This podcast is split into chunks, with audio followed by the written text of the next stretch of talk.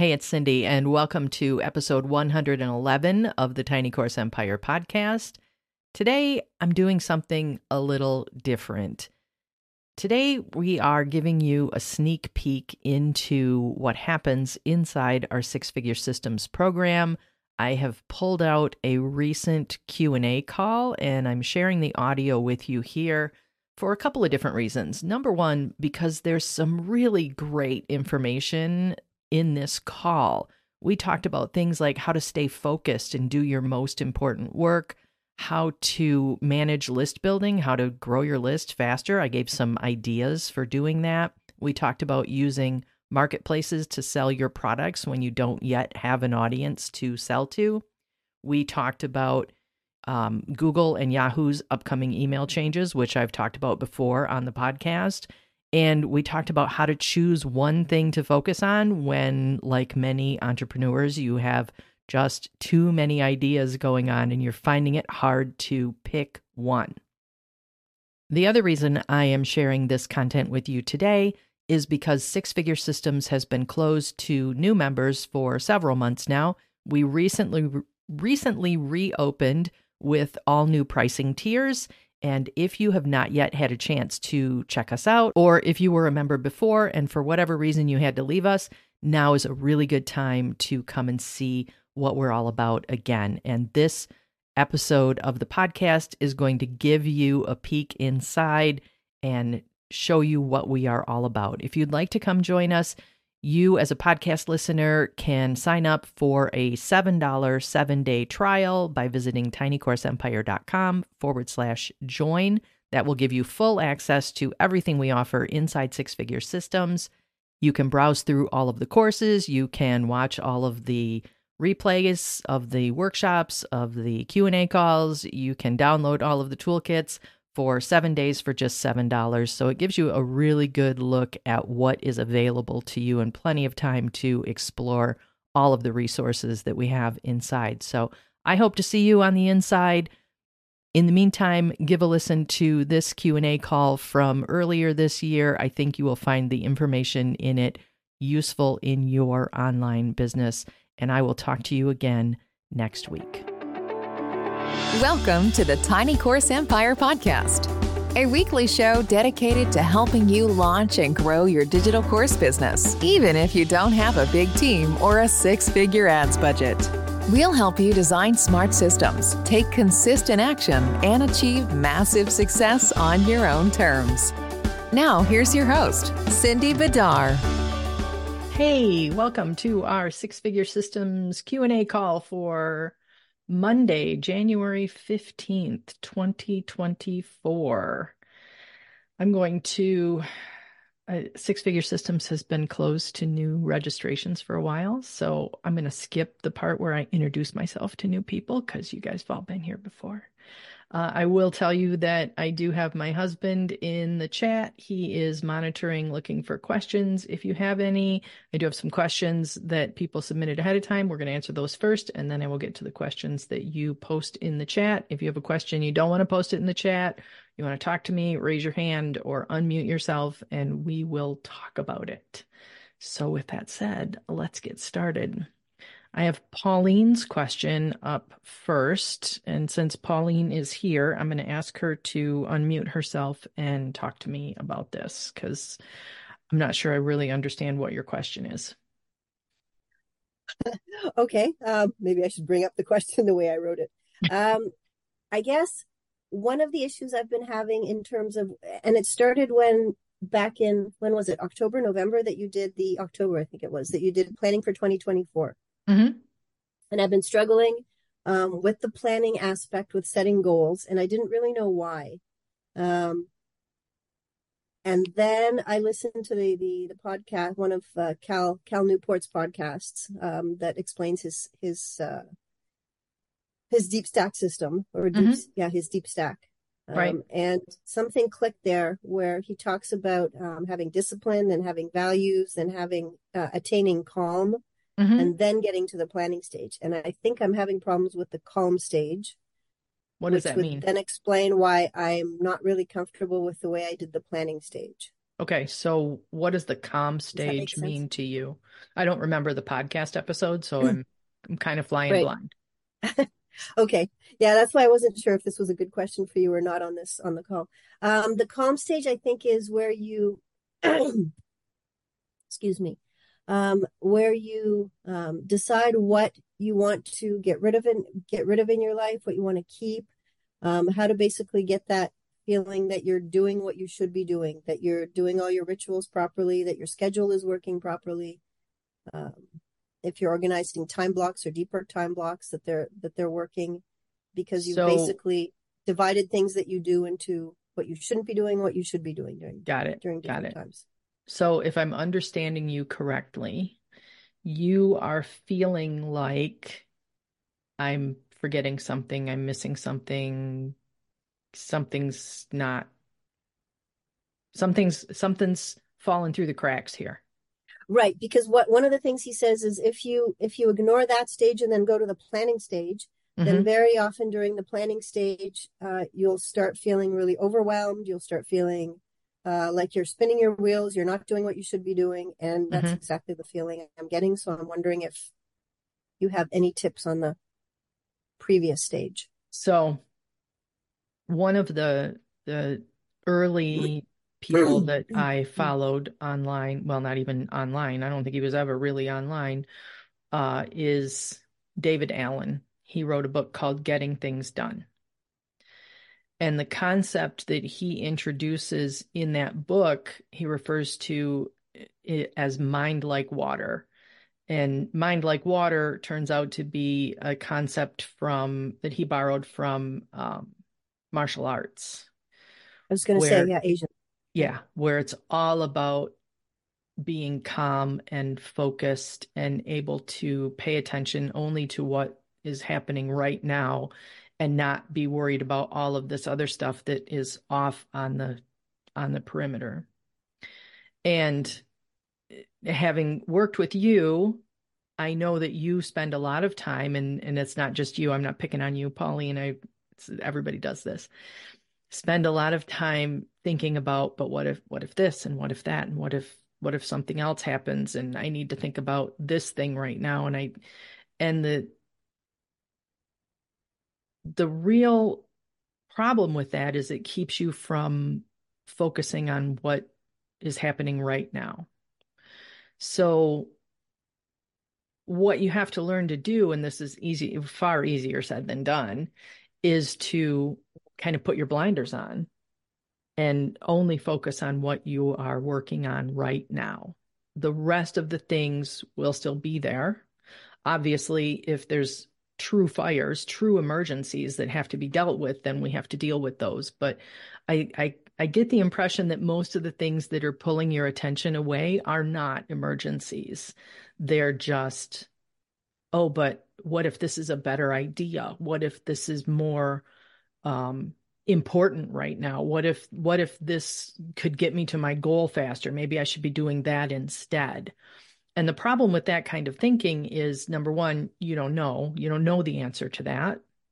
And number two, when you allow that to get into your head, when you allow that thought process to take place, it keeps you stuck and you don't make any progress on on your goal. You don't make any progress towards that course that you want to create or towards that book that you want to write or towards that blog that you want to launch. There's there's no progress made because you're always skipping from one um, you know, from one project to the next and not really getting any of those projects done. You're not making progress on any of them. The the the picture that always comes to mind is is a it's a meme I saw somewhere um, of a kid kicking a soccer ball down a field, and and when you have one soccer ball and you kick it repeatedly, you can you can get that soccer ball depending on you know how good you are. Obviously, you can get that soccer ball down the field in a matter of minutes. But if you've got thirty soccer balls and you kick one and then you kick the next one and then you kick the next one and then you kick the next one by the time you get all 30 of those balls down the soccer field it's been weeks so i think that's what we that's kind of what we run into, especially as entrepreneurs, especially in the online space where it's so easy to start something, where it's so easy to jump from project to project to project, where there's little to no, um, you know, kind of accountability. There's no boss that's standing over your shoulder saying, you got to get this project done. You got to get this report finished. You got to get this, you know, you got to get this uh, presentation done for the meeting tomorrow. There's, there's none of that. So it's up to us to um, keep ourselves accountable, to keep ourselves on track, to keep ourselves focused. And that's really hard to do, especially, like I said, for entrepreneurs, because we have so many ideas and there are so many possibilities and there are so many opportunities, right? So I'm not sure that's at all helpful, Pauline. I, I mean, I kind of, kind of told you why it so, happens, but so what, stopping it from happening is really right it's it's really up to you. It's up to you to kind of rein yourself in and say you know what? I'm not going to i'm not going to think about this other project right now. I'm putting that on the side and i'm going to finish the project that i'm working on. So curating better. Yeah. I guess. Yeah. Yeah, yeah. I like the soccer ball. I was thinking the one I heard was, or the one that always comes to my mind is the dog and the squirrel the dog that sees the squirrel. Oh, squirrel there, squirrel there, squirrel there. Oh, yeah. Squirrel, squirrel, squirrel. Yeah. Yeah. and that's so common. It became a like a cultural touchstone, right? For for a while after that, there was a that came from a movie. And after that movie came out, it was so it it was it resonated with so many people. You could people would say, you know, oh, squirrel as a way to explain I got distracted by something. So, I mean, that just tells you how common that feeling is and, and how, how much we all as human beings struggle with it. Okay. Thank you. So how can you, so when you're, when you're talking about deep work, right? You're this, this Cal Newport idea of doing deep work. And I think mm-hmm. that's where you're really, you're kind of beating yourself up over not being able to do three hours of deep work without getting distracted. So, what if you instead said, you know, what if you set a timer and said, I'm going to do 20 minutes of deep work? Because it's really hard. It's really hard to focus for a long period of time if you're not used to focusing for a long period of time. You have to well, build up those focus muscles. What's what's interesting for me, and that's where I don't understand why I'm having so much trouble. When I was doing the coursework for these for the certifications, mm-hmm. um, for the behavior and for the nursing, uh, there always we had assignments, and I was able to basically I would have to take one assignment, took one day per assignment, and I was able to go from the morning until night I had to put on alarms so that I would remember to, you know, feed the cats and feed the dog, mm-hmm. take the mm-hmm. dog out. But otherwise, I was basically able to go from morning to night, no problem. Mm-hmm. Focused, get it done. But there was a deadline. There was a deadline. There was an external deadline. Someone else was holding you accountable.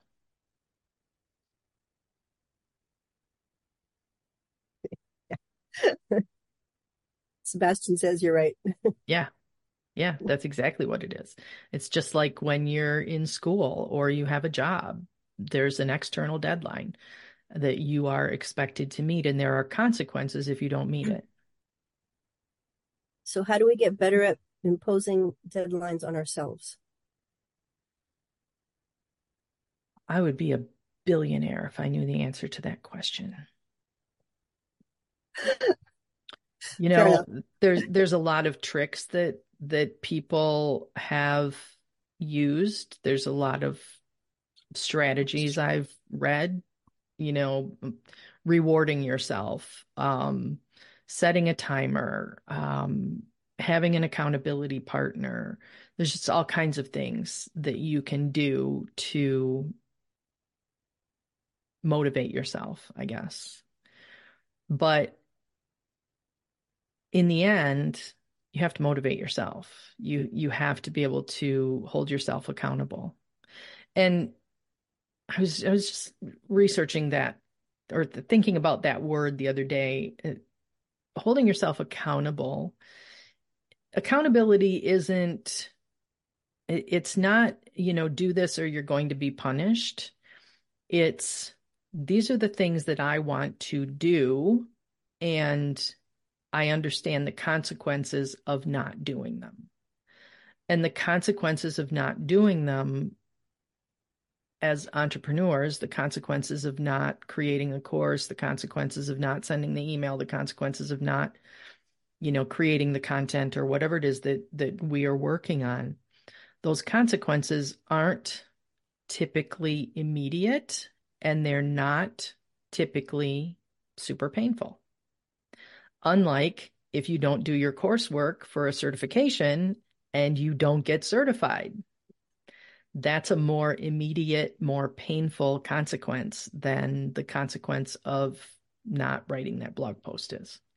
So it's a lot easier to ignore the the tasks and the projects that we're doing for ourselves because those consequences are yeah it's that's it's in the future it's like you know it's like if you if you decide that you're going to eat healthy and instead you eat seven donuts for breakfast the consequences of that way in the future way in the future. No, not a big deal today. You might get a little upset stomach, but so what? You got seven donuts. You got to enjoy them, right? It's the same, it's a similar concept. Do you think there's also a part uh, of it that is related to systems? Because I just, I noticed that when, when I started listening, when I started, well, when I joined you and I started like thinking about the systems, I realized that things that I for example, don't enjoy doing, like, say, um, cleaning seven toilets every evening um, from cats. Mm-hmm. But if I de- I developed a system that I re- realized that if I did it just before feeding them for dinner, um, it became I don't want to say painless, but it became a system. I just do it and it's fine now. It became a habit. But bef- yeah, it became a habit. I got it had a system going that you do this, you do this, you do that, mm-hmm. and it mm-hmm. works. Mm-hmm almost yeah. i wouldn't say no and, motivation needed really and and and that um that combined with the immediate consequences of what happens when you don't clean the cat boxes right those two things combined yeah pauline's cleaning the cat true. boxes every day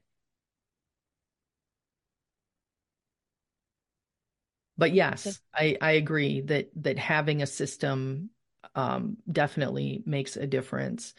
Um, one of the things that that Stephen King talks about as a in, in terms of writing, you know, when people people say I want to write a book, but they never manage to make time to write a book. One of the things that he will talk about is I don't is how he he doesn't wait for inspiration to show up. He doesn't wait to feel like he's going to write. He sits down every morning at eight o'clock and he writes.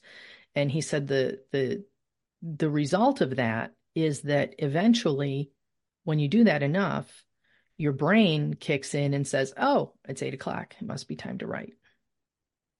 So yeah, having those systems absolutely makes a difference. That makes a difference in in my own work as well. Just this morning before we got on this call, Monday morning is email writing time.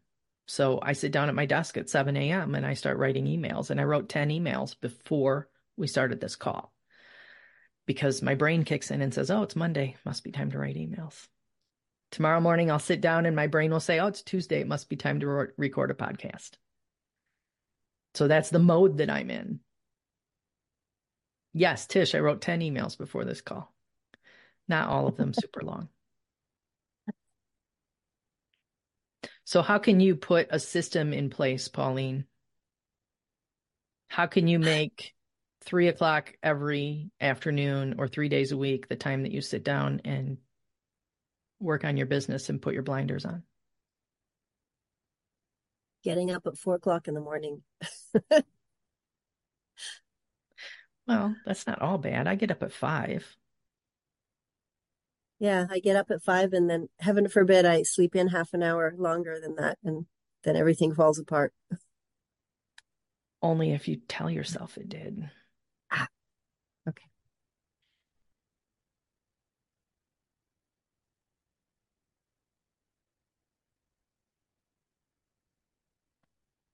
I think I have to do exactly what I do for all the other areas in my life, like the exercise, the physiotherapy, the cats.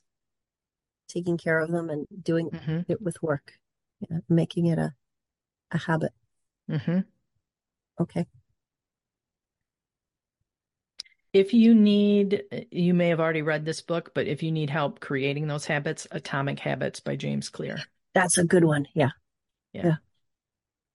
Yep. I should reread it. Thank you. Yep.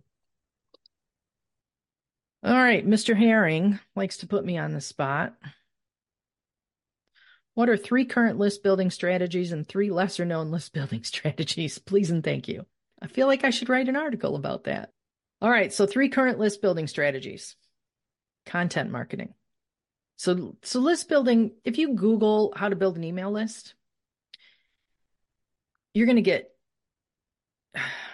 for whatever reason articles about 101 ways to grow your email list and 67 ways to grow your email list. And they're all going to say things like, well, you got to put an opt in offer in your sidebar and you got to have a welcome mat that, you know, you got to have a pop up and you got to have exit pop ups on your sales pages. And all of those are tools to build your email list but they are not list building strategies. List building strategies are all about traffic because it doesn't matter how many pop ups you have on your site. It doesn't matter how many things you have in your sidebar. It doesn't matter how many content upgrades you have.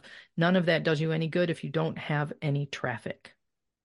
So, list building comes down to driving traffic to your website. So, my three favorite methods for that are content marketing create more content, put more content out in the world.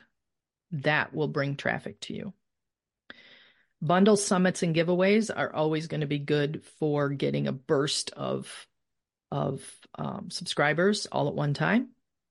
I have added as many as a thousand subscribers to my list in two or three days with a good bundle. Um, interviews are another good way. Get interviewed on podcasts, do do guest blogging, get interviewed in text, interviewed on YouTube, interviewed in somebody's Facebook group. Those are good ways to get traffic to your site too. And then as for the lesser known strategies, sell stuff. Put things up for sale. That's a really good way to build your email list. Sell things. Oh. Uh, write a book. This is one that I have been, this is an idea that's been bouncing around in my head for a long time. We just talked about atomic habits. Mhm. If you, if you buy Atomic Habits, if you get it on Kindle, if you buy it in hardcover, it doesn't matter. Um, James Clear has offers throughout that book to get more information from him, to get worksheets and checklists. And it's been a long time since I read that book, so I don't remember exactly now what all he offers.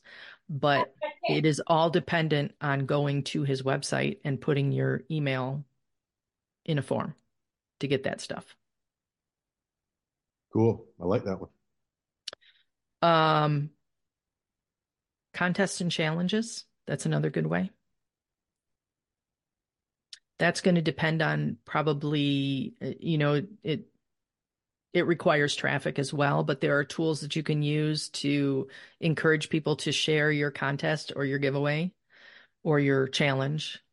Um, there's tools like UpViral where you give people a prize for sharing you know people people come and sign up for your challenge and then you say hey i'll give you this cool bonus if you share my challenge with five of your friends and they send email to five people you give them their bonus and now you've got five more people that that saw your saw your challenge offer like that's that. a really good way to build your list as well Could you do that with with simple articles? Use UpViral or whatever that you send this article to three people, and they and they sign up.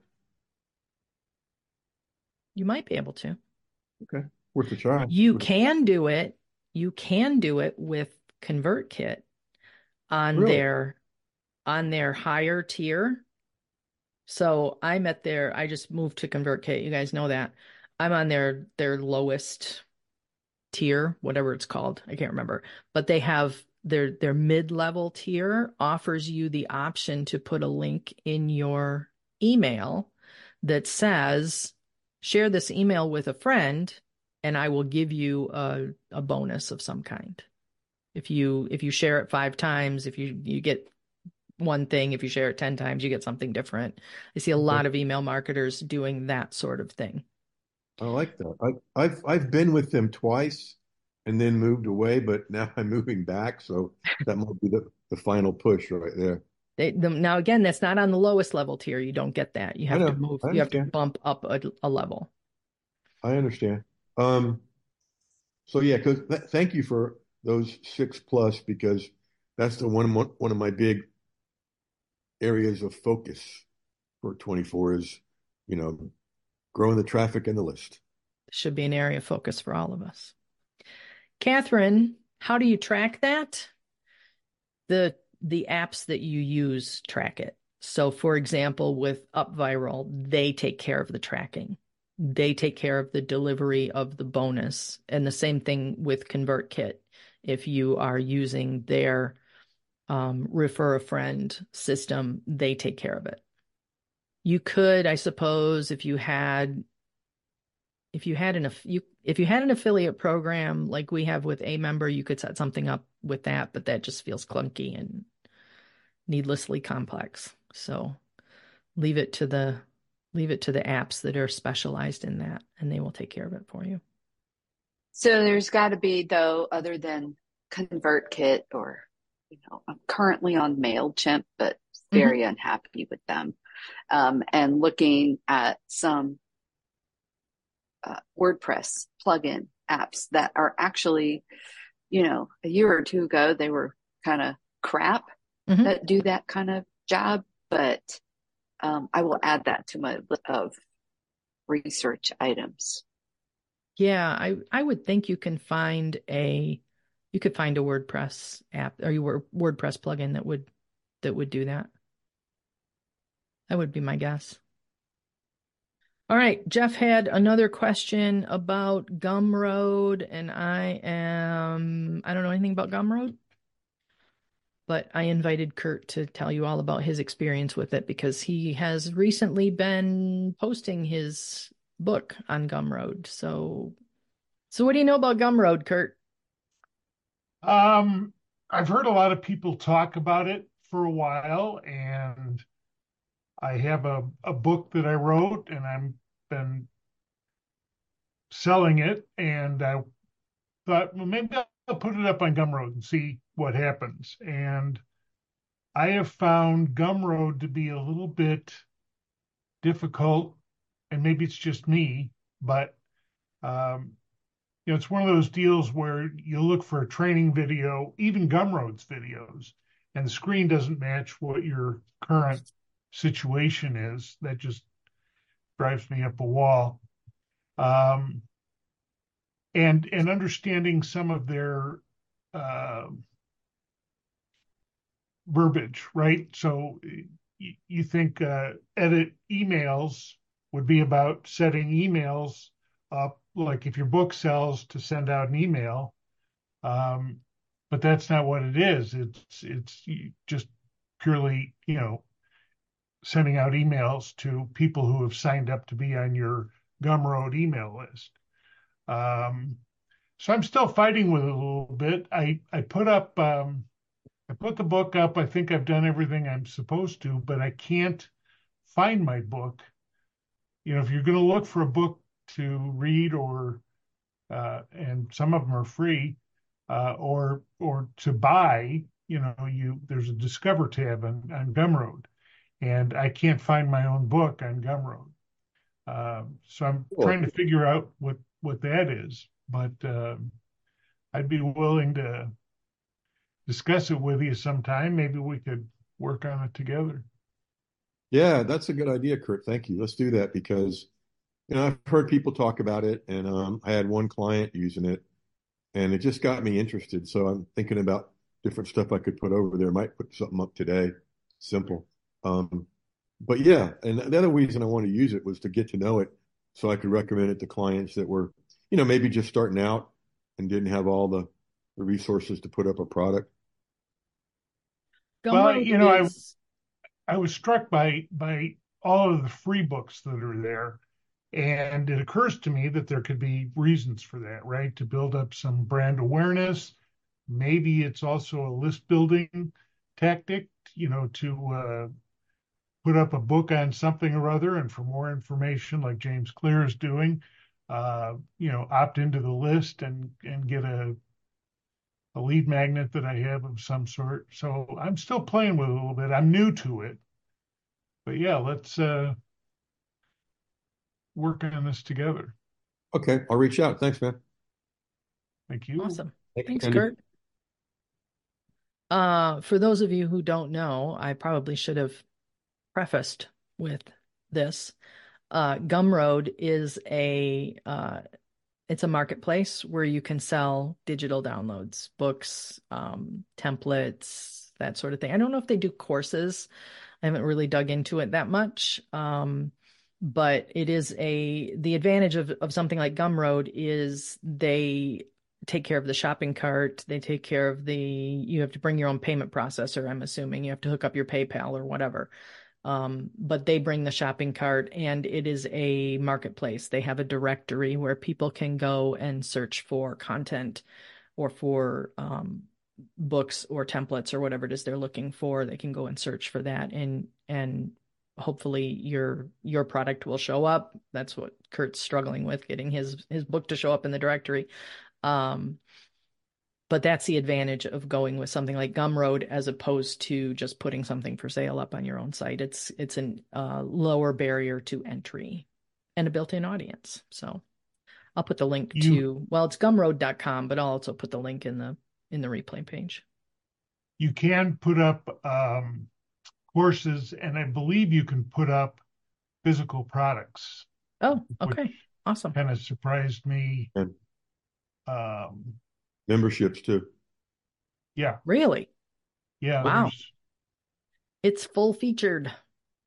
Well, they claim that they have 162,624 creators that have collectively earned 902 million dollars and change. Yeah. And if you do the math, that's $5,549 a piece. So obviously, some people are doing better than that, and some people are Yeah. doing less. They have a lot of, you know, free training videos, and they have uh, no no cost books that you can uh, download. So I've been trying to go through some of those, but um, we'll see. But um, yeah, I you know it, it's of interest. So anybody on this call who wants to talk about it, you know, let's help each other out. Yeah. Keep us posted on how it goes. I'm interested in the I'm interested in the idea. Interested to learn more about it. All right. Deborah wants to know about issues with Google and Yahoo email updates. So I told you guys that I was in the process of learning more about this, that I was uh, signed up to be on a webinar with an email provider where they were interviewing some big shots from Google and they talked about this. And I did attend that webinar, at least I attended the first half of it. I haven't watched the second half yet. Um, so what I know, and I'm going to that's this is the topic of this week's podcast episode too. So if um if you are interested in learning more, I would encourage you to listen to that. It'll be out on Thursday. But the basic idea here is that Google and Yahoo are implementing some changes to their um, to their email, which will make it. I don't want to say more difficult. I guess that maybe that's the best way to say it. That will make it more difficult for you to get your email in someone's inbox as opposed to in their spam folder or not delivered at all. Um, because sometimes emails just don't get delivered at all. So these changes impact email marketers, right? They're not you sending email to your Aunt Clara they're you sending bulk email to customers, to subscribers, right? So So it's you sending email from ConvertKit or you sending email from ActiveCampaign or you sending email from MailerLite or MailChimp. These are the emails that are impacted by this. And the delivery of those emails specifically to Gmail and to Yahoo addresses. So it's not people with Hotmail addresses, it's not people with MSN addresses, uh, it's not people it may be people with their own domain address if they use Google Workspace for their email. So Gmail, Yahoo, and potentially some domain email addresses will be impacted by this change. And when I say change, it's not really a change. What they're doing is they are enforcing what used to be best practices. So, a best practice for an email marketer used to be to put an SPF record and a DKIM record on their uh, on their website on their server to identify themselves to say this email from this server with my email address on it is really coming from me. To help avoid people sending email and pretending it's from you right? So it so those those dns records match up your ip address with your email address with your domain and then google can look at all of that information and say yep the ip address matches the domain so this must be a legitimate email so therefore we're going to deliver it if you don't have those um, those DNS records, those SPF records, the DKIM records, if you don't have those, then Google and Yahoo will look at it and go, well, we don't, we can't really prove that this is from the person that it says it's from. So maybe we're going to deliver it. Maybe we're not. Now, it's always been best practice to have those DNS records on your server so that your email gets delivered more frequently, better, you know, quicker, whatever. What's happening is Google and Yahoo are now saying these are no longer just best practices. These are now required but they're not required for everybody.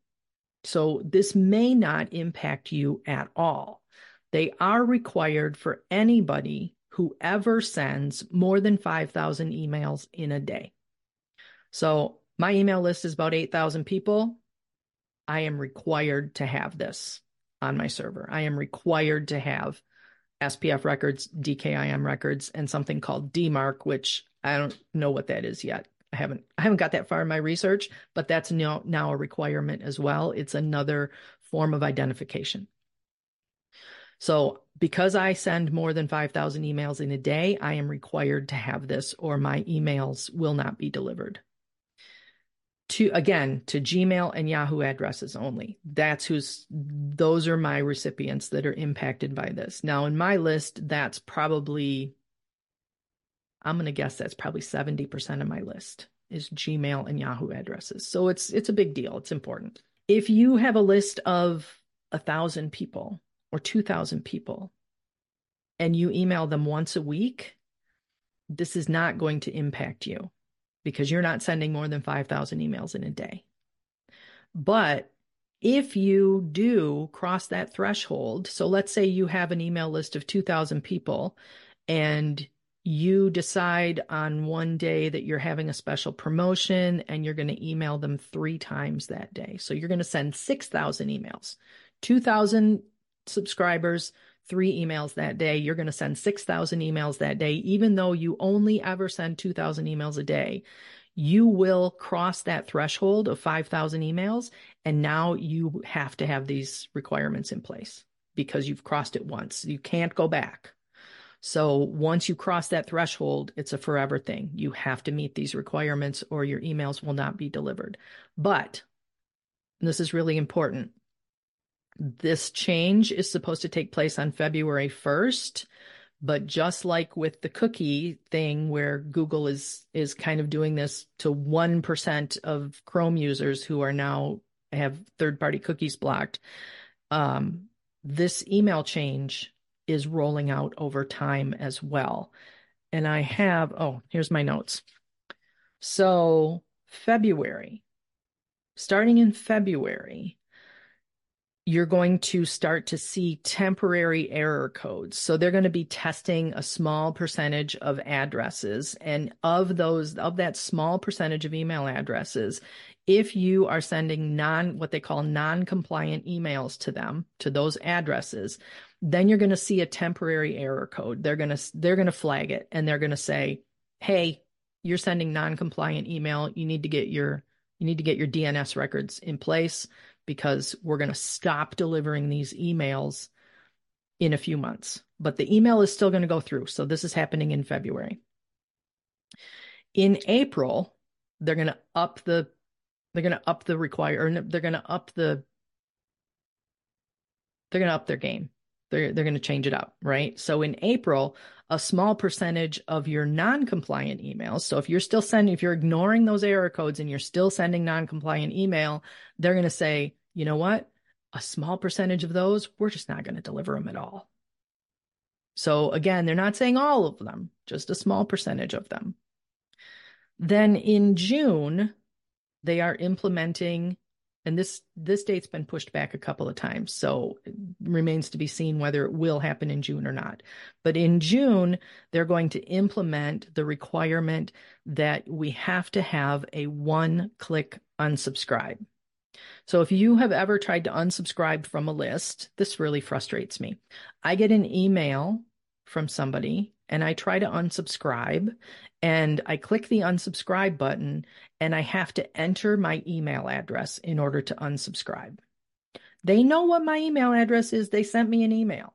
They should be able to fill in my email address. I shouldn't have to do that. That really irritates me. So if you've ever experienced that, that is going away in June.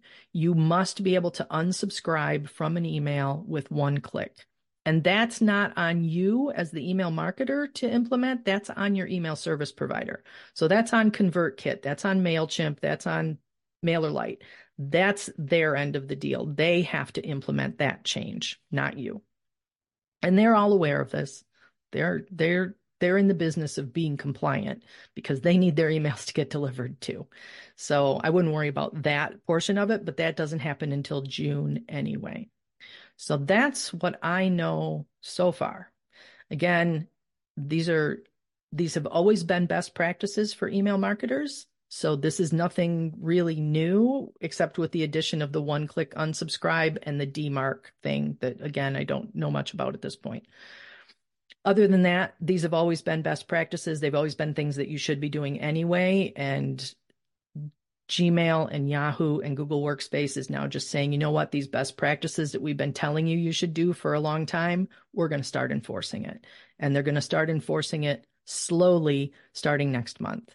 Nothing is going to, it's, not a dramatic black or white, yes or no, big change happening on February 1st. It's rolling out slowly in February, they're going to start warning people saying, mm, you're sending non-compliant emails. You better get your stuff together. In April, they'll, they'll start not delivering them, but again, just to a small percentage of their users. So that's what I know.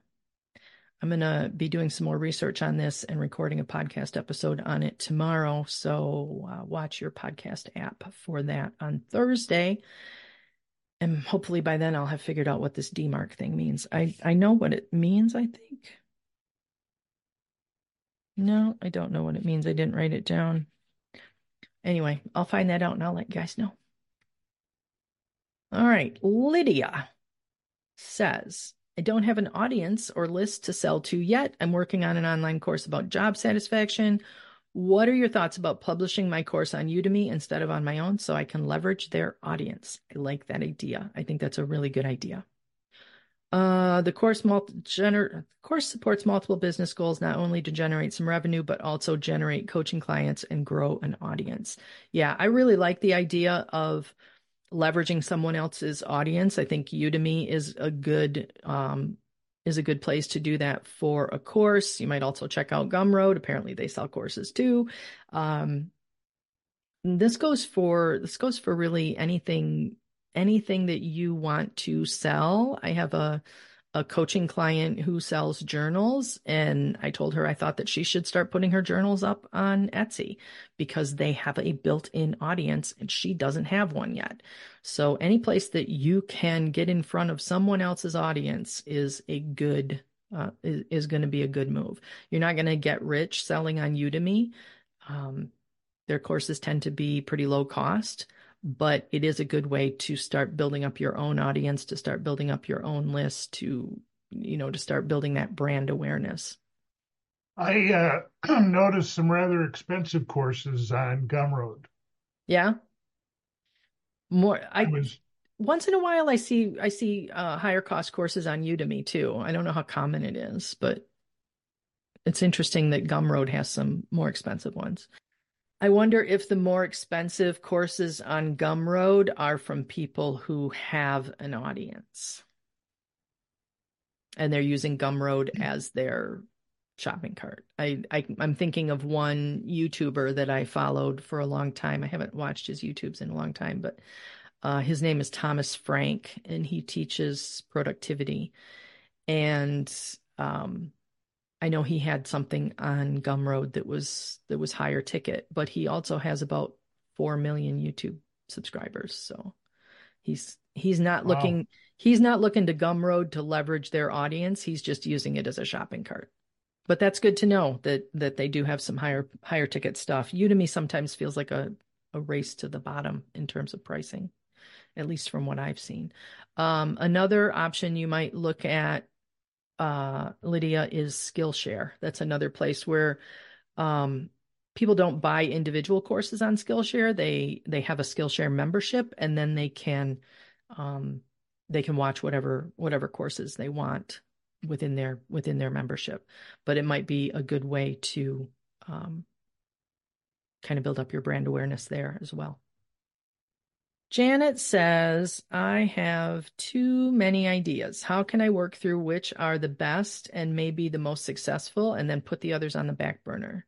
My first question, Janet, Janet, is always going to be which one sounds like the most fun? That's the one to start with. Do the one that you are most likely to actually do. This is an exercise that I do with all of my coaching clients because they all come to me with you know i've got five or six or ten or 12 or 40 ideas. I've got i've got a whole folder full of business ideas. So the question to answer first is which one sounds like the most fun? Which one do i which one am i excited to get out of bed and work on every day? Which one am i not going to procrastinate on? Which one am i you know which one am i going to have the most ideas for promotion all of those things. That's the first place I would start. Then I would look at which one has the potential to be the most profitable. So you might think, well, you know, I really enjoy making bird cages out of tissue paper, you know, and I could teach people how to make bird cages, cages out of tissue paper, but you may not be able to sell birdcage plans made with tissue paper. There might not be a market for that.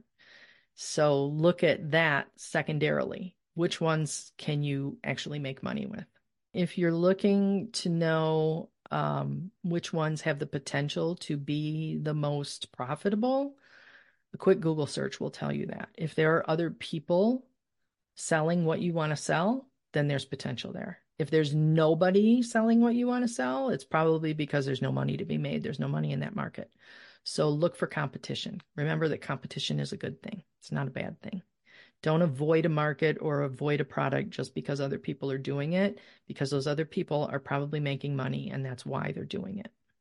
All right, look at that. It is almost straight up 12 o'clock in my world. Probably not where you are. Uh, but we are out of questions. So we're going to call it a day. Thank you guys for being here with me today. I appreciate you. Kurt, thanks for stepping in and answering questions. Have a great day, and I will talk to you all again next time. If you like what you hear on the Tiny Course Empire podcast, you're going to love all of the courses and workshops and support you'll find inside Six Figure Systems. That's my monthly program where we dig into online marketing for regular people like you and me. We don't do big launches, we don't have the big headaches, and we don't have the big expenses that come with them. Instead, we focus on creating repeatable, sustainable systems that continue to grow over time and that don't suck up all of our energy or require a 10 person team to manage. You can come see what we're all about at sixfiguresystems.com, and I'll see you on the inside.